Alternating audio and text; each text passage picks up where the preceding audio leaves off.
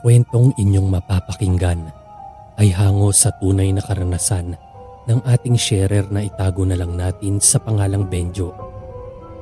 Hiniling ni Benjo na wag nang banggitin pa ang lugar ng pinangyarihan at ito ay naganap taong 2009. Bago tayo dumako sa kwento, ay nais ko kayong bigyan ng ideya sa background nitong si Benjo. Dati itong kawatan na gumagamit ng droga sa kanilang biktima upang manipulahin ang kamalayan ng mga ito. Ang kanilang paraan ay inilalagay nila yun sa isang tuwalya o bimpo.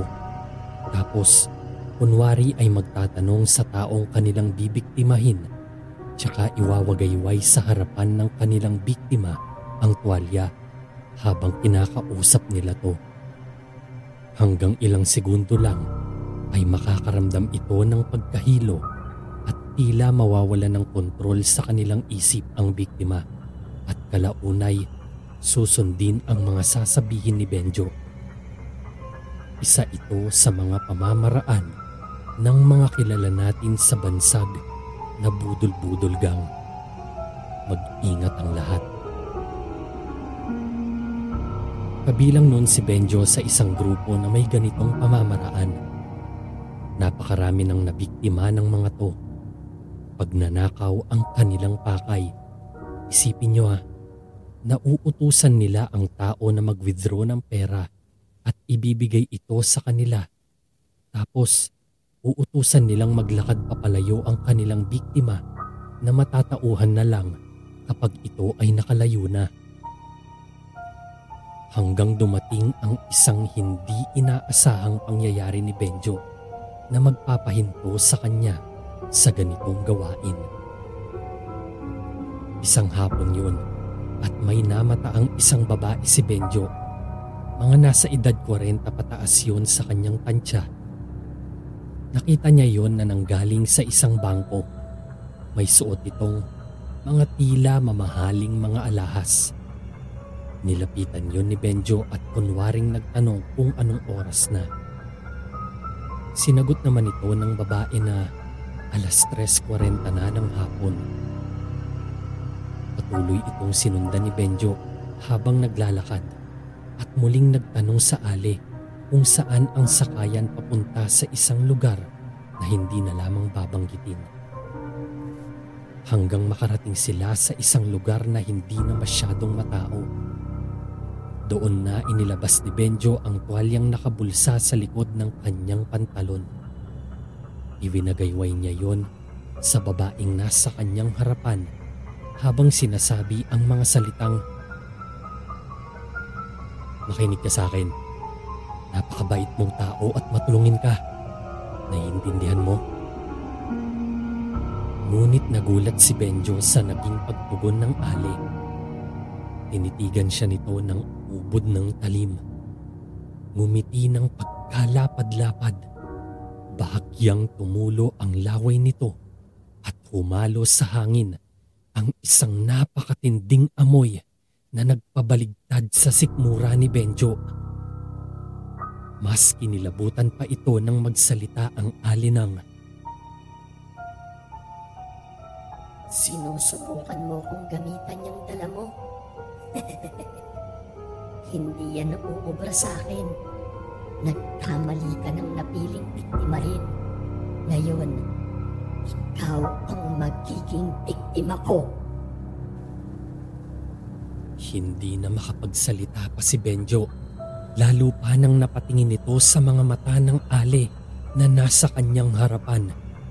Nakita nitong naging kulay dilaw na tila mga mata ng pusa ang mga mata nito at hindi pa doon natatapos dahil nakita rin niyang nakabaligtad ang kanyang refleksyon sa mga mata ng ale na nooy tila nag-iiba ang anyo sa kanyang paningin. Nakita niyang sobrang kumapal ang kilay nun at humaba ang mga ngipin. Lumapad rin ang bibig nito at naging sobrang putla ng balat Nagulat pa ito nang biglang pisilin ng babae ang kaliwang braso ni Benjo. Hindi ito makakilos at sobrang nanginginig ito sa labis na takot. Pakiramdam niya ay papanawan na siya ng ulirat. Hanggang sa idiniin ng ali ang kanyang hinlalaki sa brasong pisil-pisil nito. Naramdaman at nakita ni Benjo na bumaon ito ngunit walang dugong lumabas mula rito. Nakita niyang nabutas ang kanyang kaliwang braso at sobrang sakit nun. Hanggang hinila siya ng ale sa likuran ng isang lumang gusali na kung saan walang sino mang tao ang naron. Sa paglalarawan ni Benjo, napakalakas raw ng ale. Isipin nyo, malaking lalaki itong si Benjo. Maliit at payat lamang yung ale pero nagawa siyang kalat ka rin noon ng walang kahirap-hirap gamit lamang ang isang kamay. Sobrang baho ng amoy ng ali na labis na nagpahilo at nagpahina kay Benjo. Nawawala na ito ng pag-asa dahil parang sobrang lakas ng ali kumpara sa kanya na tila nawalan na ng lakas. Mas nakaramdam pa ng panghihina itong si Benjo nang marinig nitong magsabi ang ali ng Puso at patay mo ang kailangan ko sa'yo. Walang makakarinig o makakakita sa'yo rito.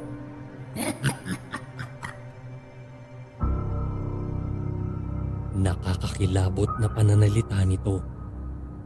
Bigla na lang umagos ang luha mula sa mga mata ng lalaki na nawawalan na ng pag-asa. Hindi na ito makakilos pa.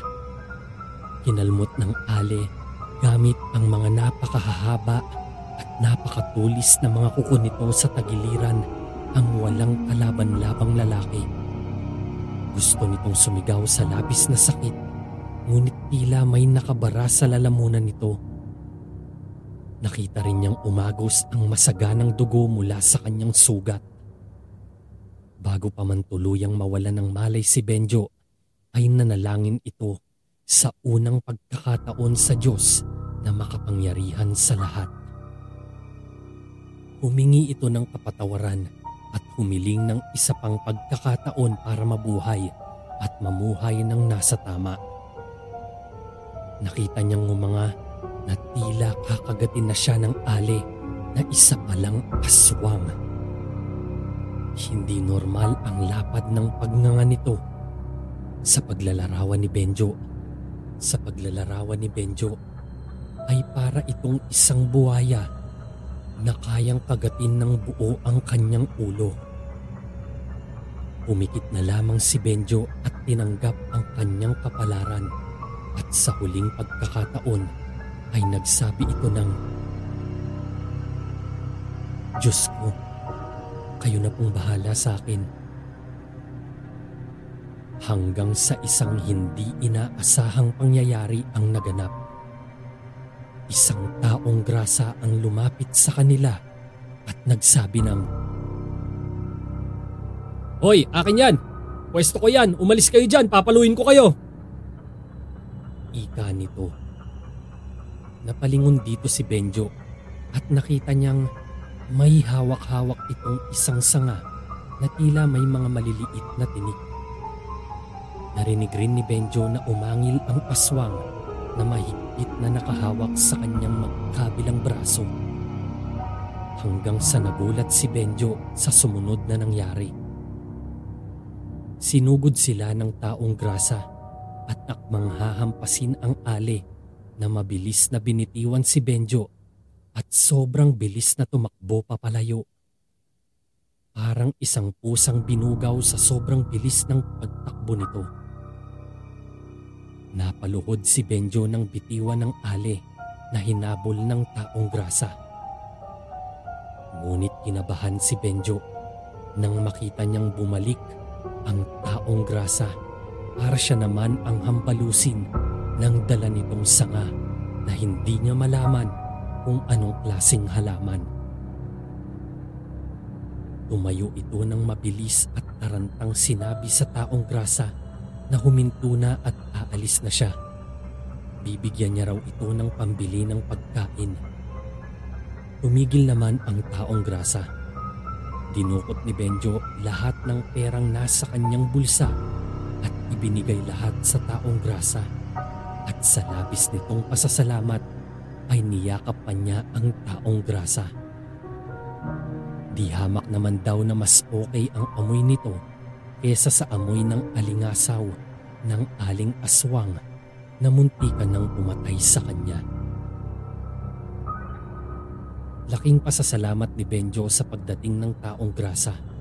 Ngunit mas higit ang naging pasasalamat niya sa pagliligtas ng Diyos sa kanya. Doon na ipinangako ni Benjo sa Diyos at sa kanyang sarili na sisimulan na nito ang panibagong buhay at tatalikuran na ang kanyang masamang gawa. Umuwi ito upang gamutin ang kanyang mga sugat na hindi rin naman nagtagal at naghilom. Ginamitan niya ito ng dinikdik na malunggay na nilagyan ng langis at ilang araw lang ay naghilom ang mga ito. Sa ngayon ay nagtatrabaho bilang isang mekaniko sa isang talyer si Benjo. Tuluyan nang nagbago ang pamumuhay nito dahil ayaw na niyang danasin pang muli ang isang pangyayari nakamuntikan ng kumuha ng kanyang buhay nang minsang nagkataong ang kanya palang binudol ay isang aswang.